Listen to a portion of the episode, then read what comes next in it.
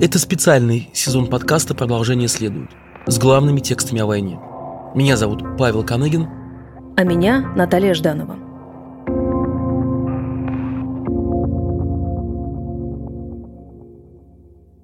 Сегодня вы услышите один из запрещенных текстов специального корреспондента «Новой газеты» Елены Костюченко.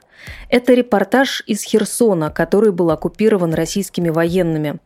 Его специально для нашего выпуска прочла актриса Ксения Рапопорт. Но перед этим я хочу сказать спасибо нашим подписчикам и патронам. Мы продолжаем делать этот проект, в том числе благодаря вам. Поддержать нас можно на сервисах Patreon и Boosty. Ссылки на них вы найдете в описании выпуска. Елена Костюченко находилась в Украине с первых дней войны. Из-за военной цензуры ее репортажи выходили в «Новой газете» с сокращениями, но затем были удалены из-за угрозы уголовного преследования издания. И один из этих текстов о том, что происходило в Херсоне во время российской оккупации. Слушайте его прямо сейчас. Ну а после мы поговорим с самой Леной.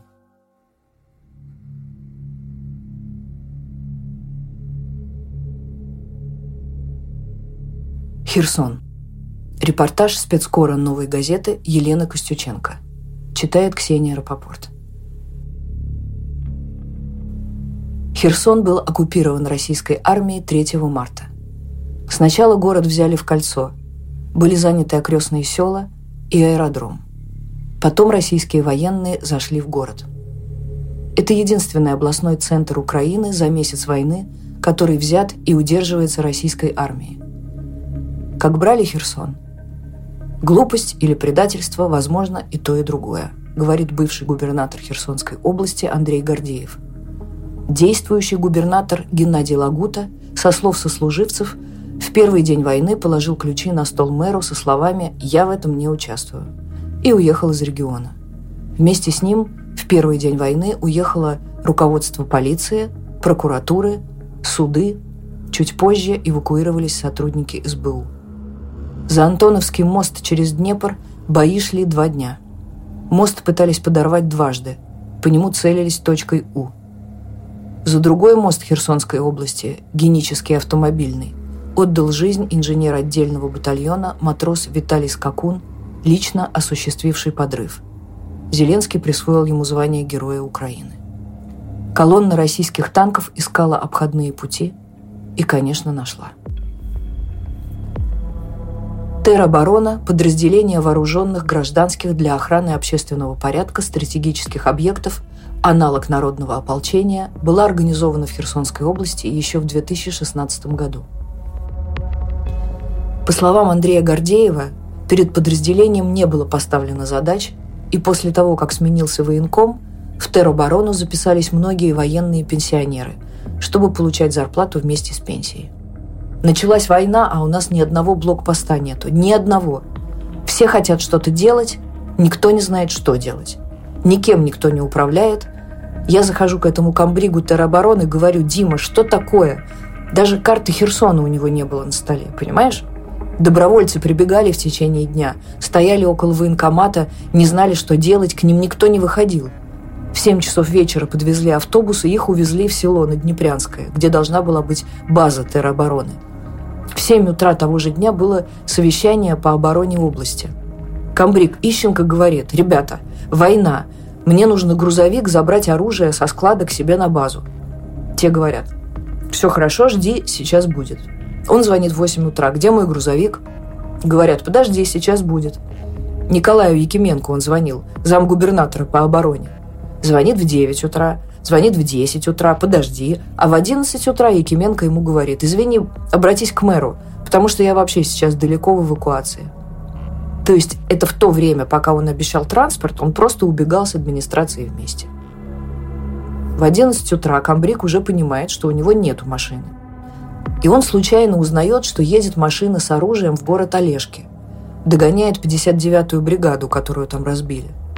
Он говорит, я ее останавливаю и скидываю с нее 660 автоматов с боекомплектами. И все, она поехала.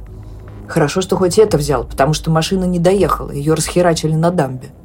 И с этой машины выдают 400 автоматов в первый день добровольцам на Днепрянском. На Антоновском мосту идет бой, Надо взять под охрану мост, типа все туда. И они пешком где-то километра три пошли на этот Антоновский мост.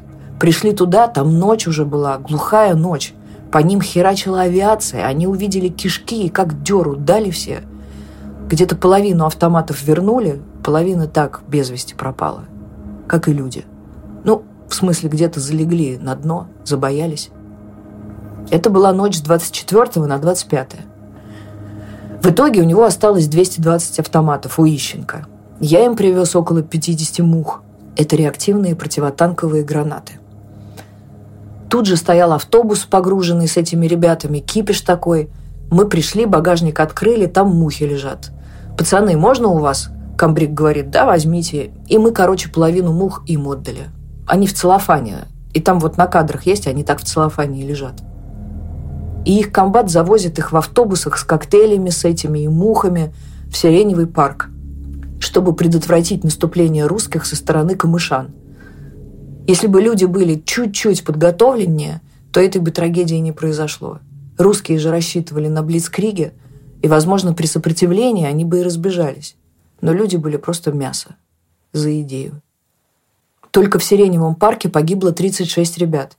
Их расстреляли из пулеметов. Батюшка наш Херсонский похоронил 67 ребят из теробороны, неопознанных сам. Они просто как собаки, на 20 сантиметрах, вот так глиной присыпаны, без гробов, без ничего.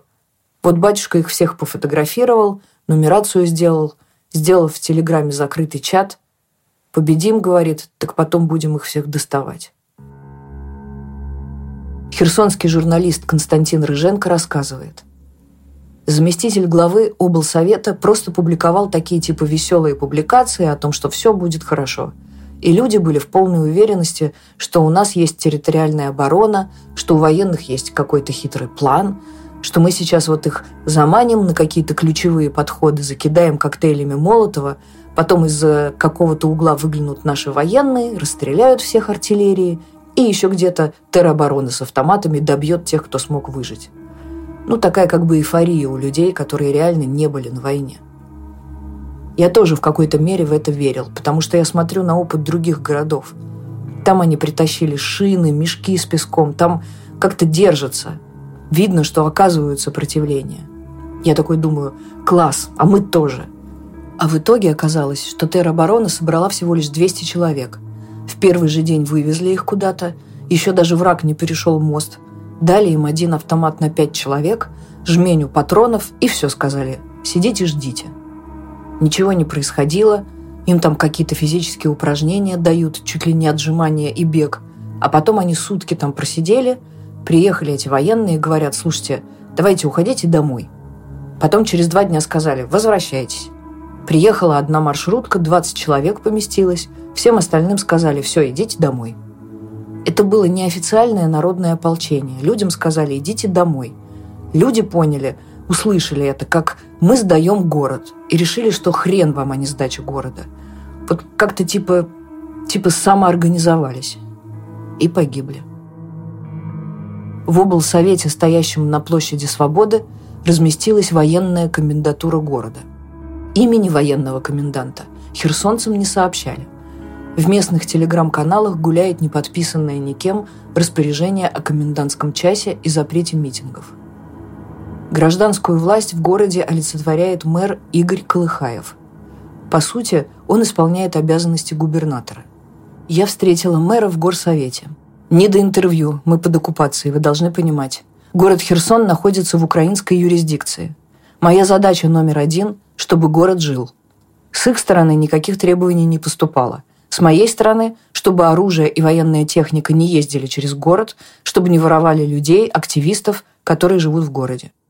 Горсовет, принадлежащий украинским властям, и облсовет, занятый россиянами, находятся на одной улице, центральной, Ушакова. Между ними 500 метров. Херсонский областной совет принял обращение, в котором объявил, что ХНР Херсонской Народной Республики по типу ЛНР и ДНР не возникнет. Депутаты Херсонского областного совета восьмого созыва никогда не признают попыток создать на территории Херсонщины Народную республику и загробастать часть Украины. Заместитель облсовета Юрий Соболевский объяснил, что так как здание облсовета занято российскими военными, голосовали в Зуме, но подключиться смогли лишь 50 человек из 64. 44 проголосовали против ХНР. Над покинутыми зданиями СБУ и полиции российские флаги. Комендантский час с 20 до 6. Двухчасовые очереди к банкоматам. Троллейбусы ходят бесплатно. Бензина и газа в городе нет, но осталась солярка.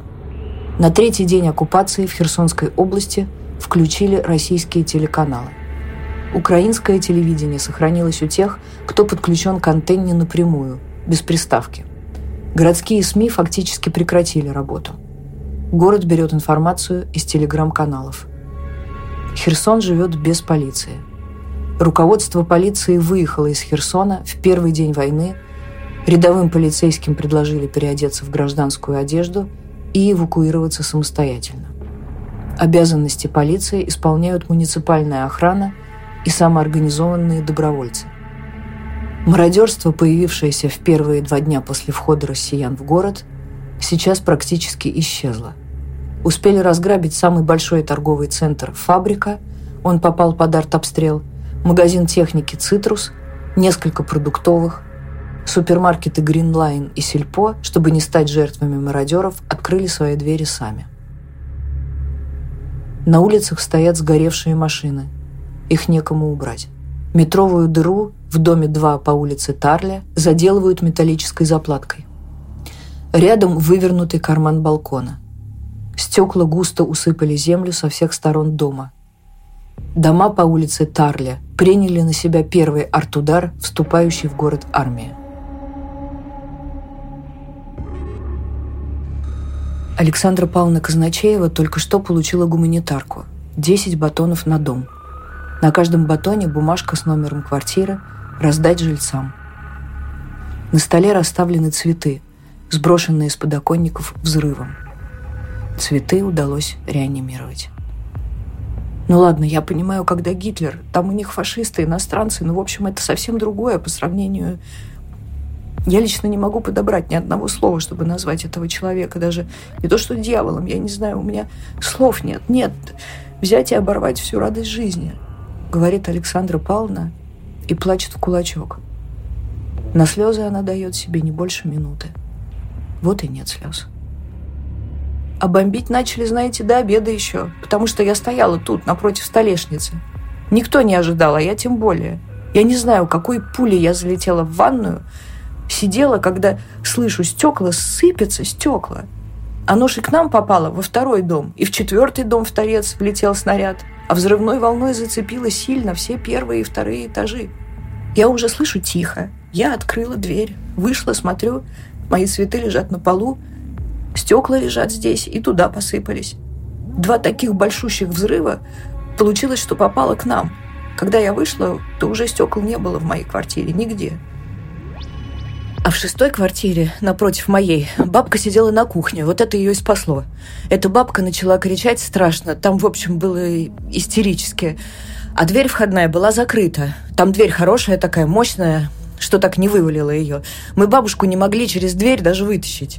Мы ее вытаскивали через балкон, э, через дыру, где был балкон. Вызвали скорую, она там была и в крови, и закровавленная. Наверное, осколки полетели в нее, порезалась. Спросили, никого в доме нет? Она сказала, ну, видно, в шоке, 82 года, нема никого. Ну, нема-то и нема. А на второй день звонок. Я поднимаю трубку. Звонит командир ее внука, который воюет. Говорит, ваш сосед разыскивает свою жену.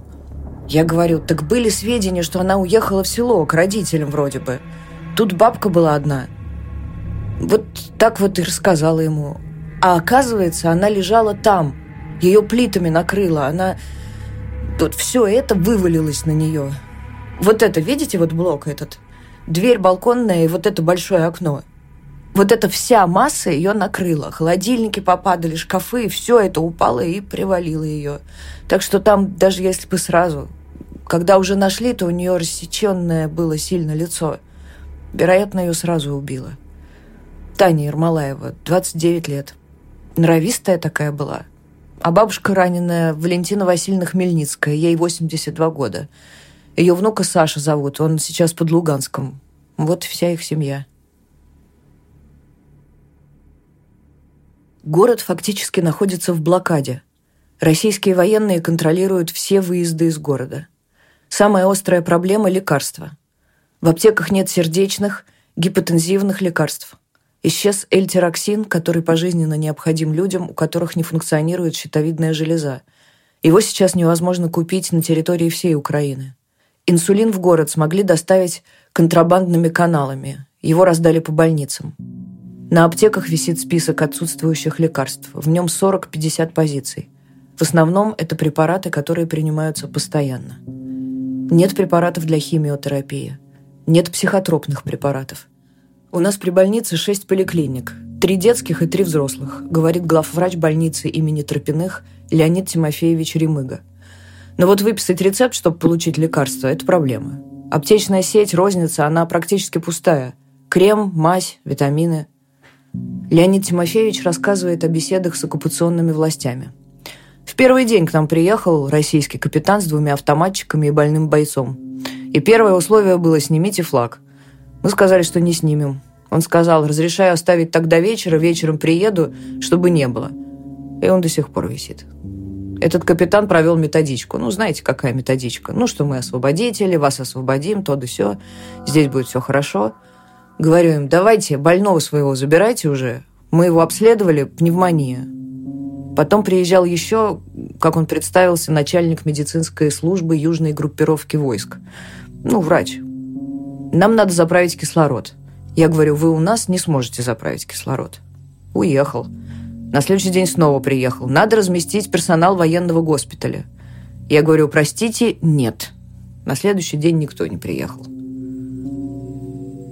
Оккупационные власти предлагали гуманитарную помощь, приходили в больницу и спрашивали, рассказывает главврач Херсонской городской больницы имени Корабелиша Алла Павловна Малецкая. Я сказала, что нам не нужно. Существует уголовная статья УК, которая влечет наказание за сотрудничество с оккупационными войсками. Мы не должны с ними сотрудничать. И если бы не было закона, я бы все равно не согласилась с ними сотрудничать. Я очень надеюсь, что нам не нужно будет ждать чьей-то помощи, что помощь от своих будет своевременной и достаточной.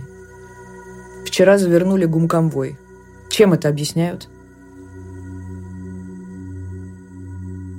Люди выходят на митинги. Весь город. У нашей сотрудницы пропал сын. Он футбольный болельщик, кричал кричалки про Путина. Андрей Соловей, 23 года. Пропал. Она уже несколько дней молчит, связи с ним нет. Говорят, его из дома забрали 11 марта. Его мама на работу не может ходить, лежит. Не общается ни с кем, боится. Я гастроэнтеролог. До 2014 года ездила в Москву, в Санкт-Петербург на конференции. Общалась там с врачами – После Крыма я не могла больше ездить. У меня умер отец в Крыму в 2015 году. И чтобы облегчить финансовую нагрузку маме, я заказала памятник для папы здесь, в Херсоне. Я потом не могла завести его в Россию трижды. Украинская таможня пропускала меня с памятником, а Россия требовала либо, чтобы я заплатила пошлину в 4000 евро за него, либо еще что-то. Это нечеловеческое унижение. Отец лежит там, в Крыму. Маму я похоронила уже здесь.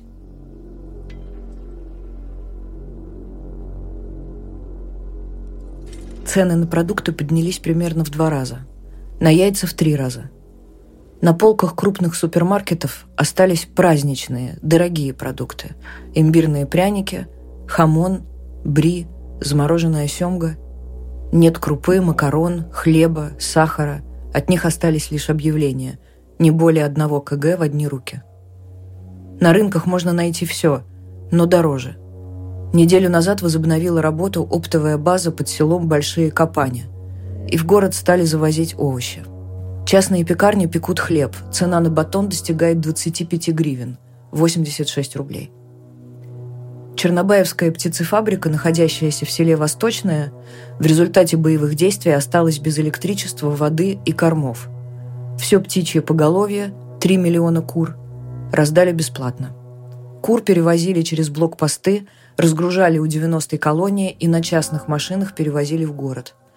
Говорят, в холодильнике у каждого херсонца побывала чернобаевская курица. На поиск еды на день уходит 2-3 часа. У вокзала каждый день собираются за гуманитарной помощью. Помощь российская. Украинскую в город не пускают. Сегодня очередь вялая. Уже объявили, что гуманитарки не будет, но 30 человек остались стоять на всякий случай.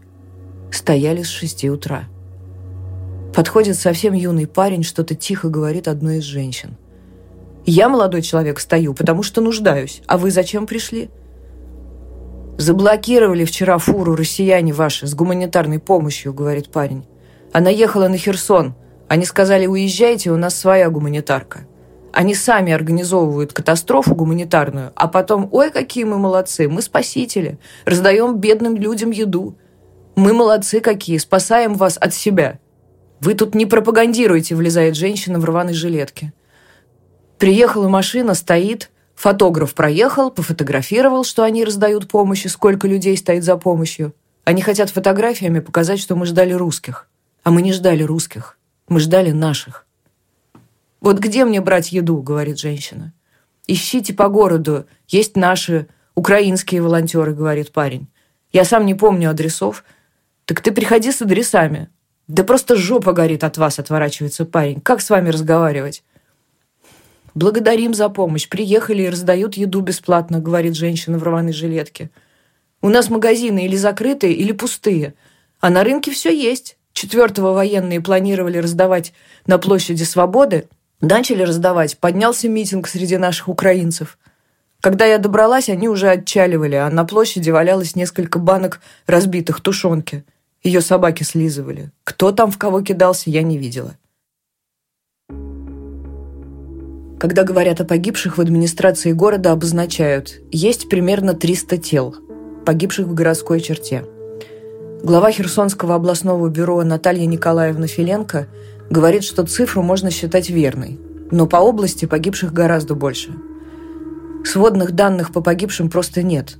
Приказ Министерства здравоохранения от 9 марта упростил выдачу тел для захоронения в условиях войны. Сейчас тела можно выдавать с медицинской справкой о смерти, которую может выдать любой врач без направления на судмедэкспертизу. В условиях оккупации и боевых действий тела часто хоронят самостоятельно, на местах – с Антоновского моста нам привезли не больше десяти человек. А сколько там полегло народу? С Сиреневого парка у нас одно тело.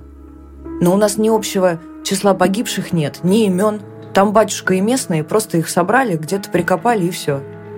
Одного из них жена опознала, и вот она перезахоронила с именем. Сейчас же знаете, как захоранивают? Люди приходят сюда, они видят покойника – они приносят вещи. Здесь наши санитары укладывают в гроб, родственники прощаются, и тело отправляют на машине. Родственники на кладбище не едут. Почему? Потому что там блокпосты. Могильщики им фото могилок присылают потом. 16 марта машина коммунальной службы забрала покойников, а их обстреляли из оружия. Так вот, ребята, которые везли этих покойников, они лежали в кюветах, пережидая, пока это Машины пришли без стекол, без ничего. Ну, потом позаклеивали эти стекла. Они даже видят, что траурный транспорт и то умудряется все это дело обстреливать. Ну что, один день не хранили никого, а потом опять начали потихонечку возить. Некоторые тела очень повреждены, разрушены. Много обгоревших. Две трети тела у нас идут неопознанными. Меня просят, пришлите фото, чтобы опознать. Я всегда прошу, мамам, женам не показывайте. Эти фотографии я присылаю только мужчинам, и то прошу сразу их удалять. Две трети без имен. Те первые дни, когда были тогда бои, их же ж некоторых прямо в колоннах разбивали сонными. Это ж ночные удары были по воинским частям. Это же очень много обгоревших. У нас вот был обстрел Антоновского моста и долетала до Антоновки. И принесла мама, собрала в одеяло, сказала, это мой сын. А когда пошли ребята на вскрытие, там оказались фрагменты от двух тел. Поэтому, понимаете, о чем-то сейчас конкретно говорить? Ну как? Мы берем образцы ДНК, но у нас нет ДНК-лаборатории в городе. Ближайшая в Николаеве, мы отрезаны. Тела россиян, слава богу, к нам не поступали. Вот как доставать тела? Люди звонят, указывают место. Там вот наш сын. Я говорю, я понимаю все, но у меня нет ни транспорта туда отправить людей – И я не могу рисковать людьми, когда там идут обстрелы. Я уже никак не помогу вашему сыну, если вам уже сказали, что он там лежит мертвый, понимаете? Я не могу рисковать живыми людьми. Только спустя неделю привезли, когда чуть стихли обстрелы. Достали из-под танка. А они же разлагаются. Они лежат у нас в мешках, вы же понимаете? Люди говорят, ну это же холодильник. Холодильник, это же не заморозка. Это же не морозильные камеры. Положите кусок мяса в обычный холодильник. Когда он у вас испортится? А это тело. У нас вот новое здание, там просто сейчас еще что-то холодно. И мы частично используем территорию этого здания для хранения тел. Поэтому тоже на полах, благо что холодно, бетонный пол. И поэтому наши ребята, санитары, расстелили одеяло, брезент, ну, все, что было. И вот там вот... Но они все равно в пакетах. Вот у нас не хватает вот этих черных пакетов. Мы обратились в больницы, нам помогли, сбросили немножко, кто мог. И вот коммунальная служба тоже выделит. Мы всех хороним в пакетах. Кто может и у кого есть деньги, те покупают гробы, пока они есть. А сейчас и гробы заканчиваются. Некоторые приезжают, чем обили, тем и обили. Два-три лоскутка разных по цвету. Время страшное очень. Противно все это. Людей жалко очень. Они не виноваты. Вот бабушка у нас есть одна.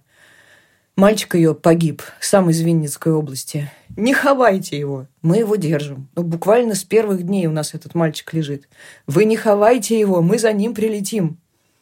И она морочит голову всем. Я говорю, вы знаете, мальчику этому уже никто не поможет. А если вы голову сложите, кому это надо? Вы думайте про живых, пожалуйста. А все вместе это категория лица, которые погибли от военных действий. Там есть и пулевые, там есть и минно-взрывные. Гражданскую машину расстреляли в ночь с 24 на 25 у Каховской ГЭС. Погибший мальчик, ему три месяца, его сестра 2015 года и трое взрослых. Женщина 1966, мужчина 1965 и еще одна женщина 1995 года рождения. Они все с одной фамилией. Семья. Тяжело. Общаюсь с родственниками погибших и ЗСУшников, и мирных. Потом иду в душ и реву. Вечером это уже эмоцион такой, выплакаться. Но утром опять на работу. Ну а что делать? Надо делать эту работу. Было бы лучше, если бы все ушли. Вот как они пришли, так бы они тихонечко ночью и ушли. Но я так понимаю, это еще не финиш.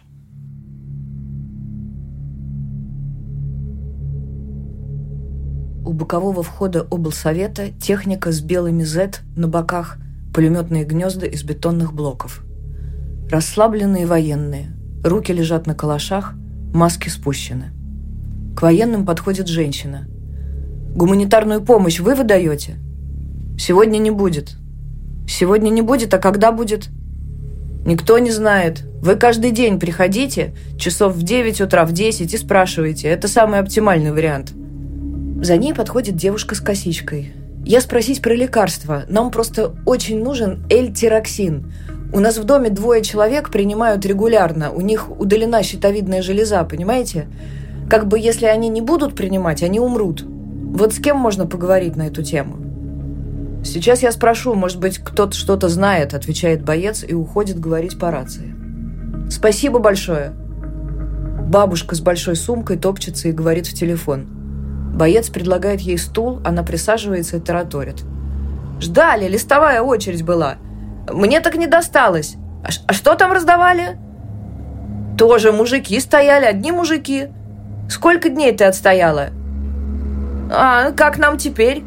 А солдаты говорят, и мэр, мэр запретил. Мэр запретил гуманитарку раздавать. Что не нуждаемся мы. А что ты за мэр? Как ты, мэр? Встань, накорми людей. Че ты не накормишь людей? Это что, такой мэр? Хороший или шо? Спрашивает боец. Тогда нафиг он нужен, бушует бабушка. Бойцы кивают, смеются. А вы далеко живете, да? Да я в южном поселке, это пешком. Приходите завтра. Гуманитарку не доставляли сегодня? Не, а вчера раздавали. Возле Антоновки или на острове. Я точно не могу сказать. «Вы тут надолго?» – спрашивает девушка военного. «Не знаю. Если честно, я не думаю, что будет хуже. Я так думаю». Хуже, чем сейчас? Не будет, я думаю. «Умные люди здесь, а да?» — говорит бабушка. «Здесь мало нехороших людей», — отвечает боец. «Поэтому все так тихо, мирно». «В Мариуполе вон людей не выпускают, поэтому все так», — продолжает второй боец. «Ну, Мариуполь и прикрывается мирными жителями», — говорит бабушка. Женщина подходит тихо, спрашивает, как записаться на Крым. На выезд из Херсона в Крым записывают в здание обладминистрации. «Будет», там раз в 2-3 дня колонна едет с сопровождением. Консультирует ее военный. То есть вас могут отвезти, если у вас нет своей машины. А если на своей машине, то там другая процедура. «Я вам давала иконы?» – спрашивает бабушка бойцов. «Мне не давали. Там кому-то давали уже, а мне нет». «Вам дать?» «Давайте». «Достойно есть», – протягивает ламинированную иконку с Богородицей и младенцем со свитком в руке. «У меня еще есть икона царской семьи, мучеников наших. Дать вам?» «Давайте, есть у нас один любитель этой темы, спасибо». «А это моя любимая икона – нерушимая стена». А еще икона есть державная. Это российская икона, называется державная. Когда царскую семью замучили – Скипетр приняла Божья Матерь. Она сейчас и руководит всем этим. Ну, все по воле Божьей, правда? А как иначе, отвечает боец. А как вы вообще вот себя чувствуете, спрашивает девушка. Вот вы зашли как бы в город, все равно ведь это как оккупация считается. Вот вы как себя чувствуете? Я не чувствую себя оккупированной, говорит бабушка. Спокойно, спокойно. Не чувствуется, что вам плохо. А морально чувствуется... Мы же ничего плохого никому не делаем. Если бы я что-то плохое делал, может быть, меня это напрягало. Но вот вы же все равно, когда сюда шли, там ЗСУ защищала. И вы там их убивали, получается? Я никого не убил. Откуда вы знаете? Я чувствую внутри, что не убил. «Девушка, да здесь никто никому не мешал», — говорит его напарник. «Не защищали город?» «Здесь все уже уехали давно. Вы еще не знали, что что-то будет, а они уже уехали за неделю». «У вас красивый город», — говорит боец девушке, — «но холодно. Я думал, уже тут давно тепло». «А я уже видела, одуванчики цветут», — говорит бабушка. «Ничего, сейчас это неделька, а то потом мы из сапог сразу в босоножке». Да сейчас все наладится, надо перетерпеть. Жизнь наладится, все откроют. И вас же никто не трогает. А людей по квартирам рыщут и забирают. Да? Не верьте тому, что говорят. Вот вы видите в городе, что там, кто там. Понимаете, это пропаганда. Вот мародерство ваше. Ни один военный туда не влезет. Сначала мы их не трогали, а потом начали разгонять мародеров. Просто, понимаете, легче списать на нас, что от русских все беды. С начала оккупации в Горсовет поступили заявления о 44 пропавших людях.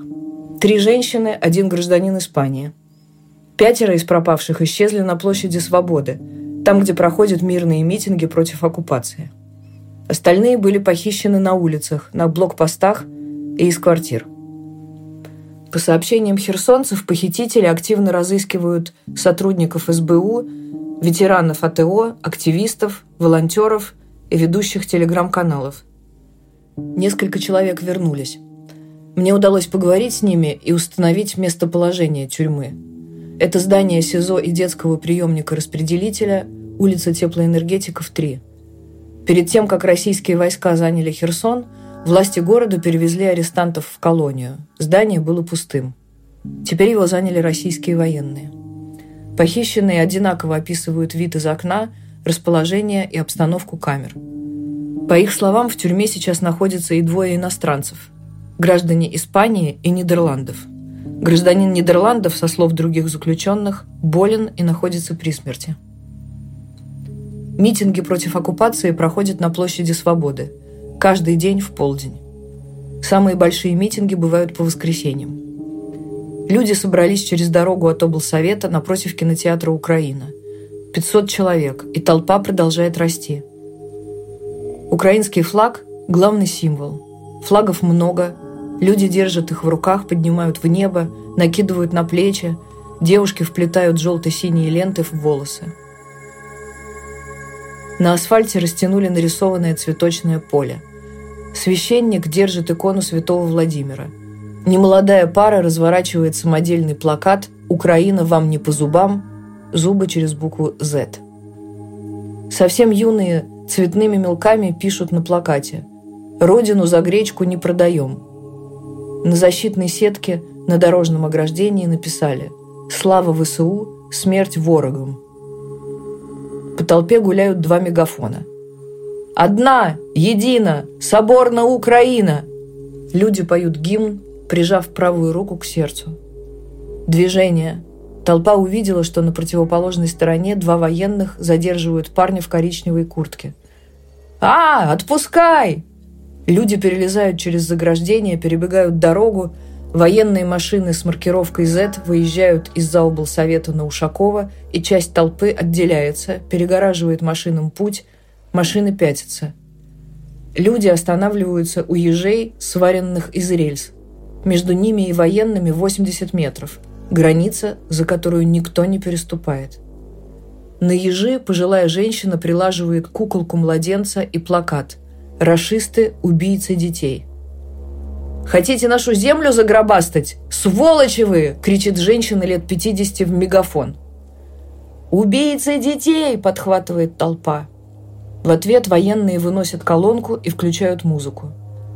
Играет гимн Советского Союза. Митингующие тоже находят колонку, играет гимн Украины. Музыкальная дуэль продолжается.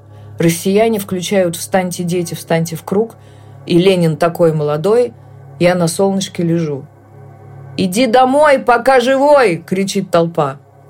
Российский военный пританцовывает под крики.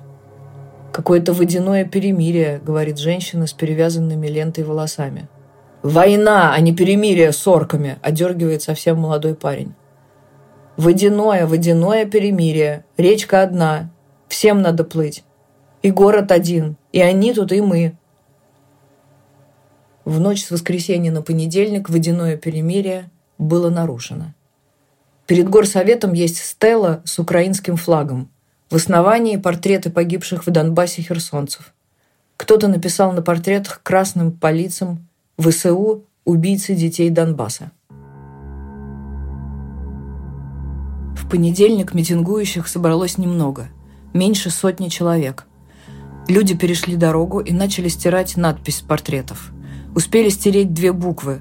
Российские военные открыли по толпе стрельбу светошумовыми и газовыми гранатами. Один мужчина упал и остался лежать. По левой ноге быстро текла ярко-красная кровь. Его увезли в больницу. Ранения оказались пулевыми, но, со слов врачей, стреляли, вероятно, пневматикой или резиновыми. Ранений оказалось несколько. Большинство оставили ссадины, но одна пуля прошла на вылет и повредила большеберцовую кость на голени. Перебила идущий внутри сосуд. На следующий день митингующие вышли вновь. Их оказалось еще меньше, не более 60 человек. Мегафона никто не принес. Люди кричали «Идите домой!» Пели гимн. Через улицу перед белой обладминистрацией выстраивалась линия российских военных. 80 человек. Они стояли уверенно, переминались ноги на ногу, торопливости в их движениях не было. Газовая граната летит с шорохом. Взрыв, свист, граната падает на ступеньку кинотеатра, дымит. Люди стоят, и гранаты летят опять. Одна попадает в бок мужчине, он начал задыхаться, его тащат под руки, кладут на лавочку, ждут скорую.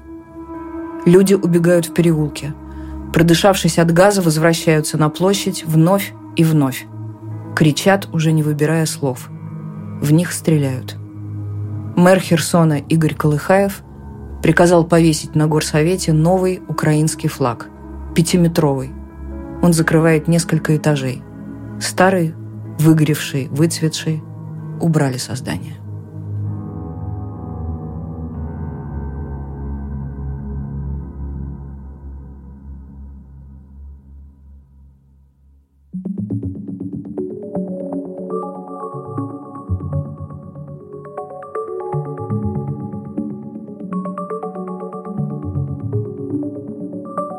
В Херсоне э, армия обстреливала Херсон, когда она заходила в город. То есть э, там были... Мы говорим со спецкором «Новой газеты» Еленой Костюченко. Обстрелянные дома на улице Тарли. И вот я общалась, там мне рассказывали как раз про погибшую женщину и э, бабушку, вот, которые погибли в квартире, куда прилетел снаряд. А, были еще разрушения, а, повреждения, но там еще в Херсоне, чем Херсон, конечно, как оккупированная территория отличается, там машин с гражданскими людьми расстреляно. Я выезжала тоже на обычной на гражданской машине, и там есть две основных дороги. Вот я сначала поехала по той, которая через Чернобаевку. А, я прошла три российских блокпоста, и третий российский блокпост мне сказал, вы можете ехать дальше, но у следующего, мы вас пропускаем, но у следующего блокпоста приказ стрелять по всем машинам, которые двигаются из города. Я спросила по гражданским машинам, он сказал по всем машинам, по гражданским в том числе. Вот это я слышала своими ушами. А российские военные, которые находятся там, они понимают, за что они воюют вообще? У меня не было возможности откровенно вот прям поговорить, поговорить. Вот в, ну, в оккупированном Херсоне я слышала разговор военных, российских военных с местными жителями. И, э, как я понимаю, существует какая-то общая методичка. Э, мне просто там другие люди пересказывали свои разговоры с российскими военными, и они звучали прямо слово в слово то, что слышала я. Возможно, как-то это как-то доводится до солдат, как правильно говорить с местными, но, в общем, основной, э, основная идея в том, что мы не причиним вам никакого вреда, э, мы здесь для того, чтобы разобраться с плохими людьми, мы найдем всех плохих людей и вас освободим, и все у вас будет хорошо. Вот то, что я слышала. И э, когда я слушала разговор э, девушки херсонки с российскими солдатами, э, она спросила их, как вы себя чувствуете в роли оккупантов? И один солдат ей ответил, я же не делаю ничего плохого. Она сказала, ну вы же когда шли сюда, вы кого-то убили, потому что город оборонялся. Он сказал, я никого не убил. Она спросила, откуда вы знаете? И он сказал, я это чувствую внутри. Скажи, пожалуйста, Лен, вот про Херсон, опять же, если говорить, видела ли ты там, удалось ли тебе пообщаться с кем-то, кто поддерживает, есть ли такие вообще, да, кто поддерживает действия России? Потому что вот как раз на юге были люди, там депутаты, какие-то там чиновники, которые вроде как даже переметнулись на сторону России и заявили о том, что давайте будем с ними э, коллаборировать, сотрудничать. Много таких людей там? Ну, я знаю, что в Херсоне есть несколько таких публичных персонажей. Вот с ними я, к сожалению, не смогла пообщаться, но их там не очень много, там два человека конкретно. А, и есть э, какая-то прослойка населения, которая, да, а, а, по крайней мере, как бы публично как бы на улицах озвучивает вот эту историю, что пришли русские, наведут у нас порядок. Э, это в основном, как мне удалось понять, пожилые женщины, э, которые очень бедно живут и которые выходят за российской гуманитаркой.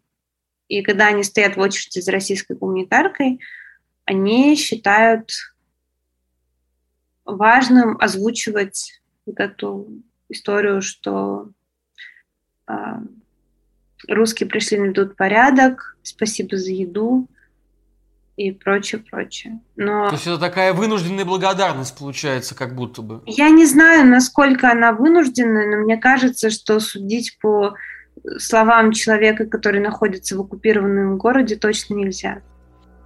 По-твоему, как объяснить жестокость военных, а, кадыровцев, я не знаю, военные, они их можно ли так назвать? И какую ответственность несет общество за жестокость, которую творит армия этой страны, нашей страны? У тебя есть ответ? Ну, армия – это часть общества, это же не какие-то инопланетяне, марсиане, которые казались каким-то образом в Буче и начали убивать людей. Это часть нашего общества, это россияне, такие же, как мы. Конечно, мы несем полноту ответственности за то, что происходит. Давай начнем с первой и второй чеченских войн, которые Россия вела на своей территории против своего же населения. А, на обоих войнах совершались преступления военные против людей. Убивались мирные жители, пытались мирные жители.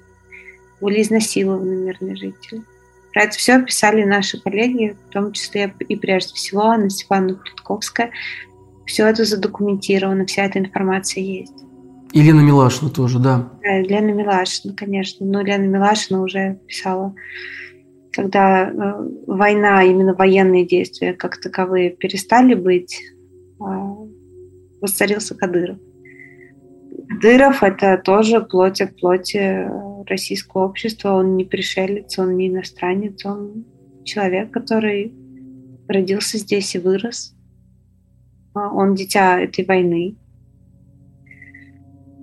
И ведет он себя соответственно. А, потом можно вспомнить про Беслан, когда по школе а, полные заложников стреляли из танков. Во время штурма школы погибло гигантское количество взрослых и детей. Прежде всего детей. И это были наши дети. Я могу вспомнить про ПНИ, психоневрологические интернаты, в которых содержится 177 тысяч россиян, наших, наших россиян, наших сограждан, а, которые представляют, по сути, концлагеря. Все эти преступления совершают россияне против россиян с особой жестокостью годами прежде чем начать убивать, насиловать людей за рубежом, мы это успешно делали друг с другом.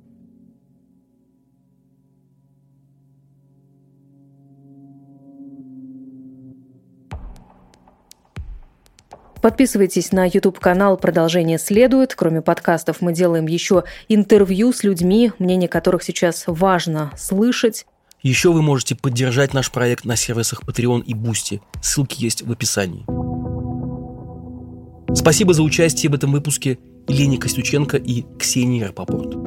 Над выпуском работали авторы и ведущие проекта Павел Каныгин и Наталья Жданова, звукорежиссер Федор Балашов.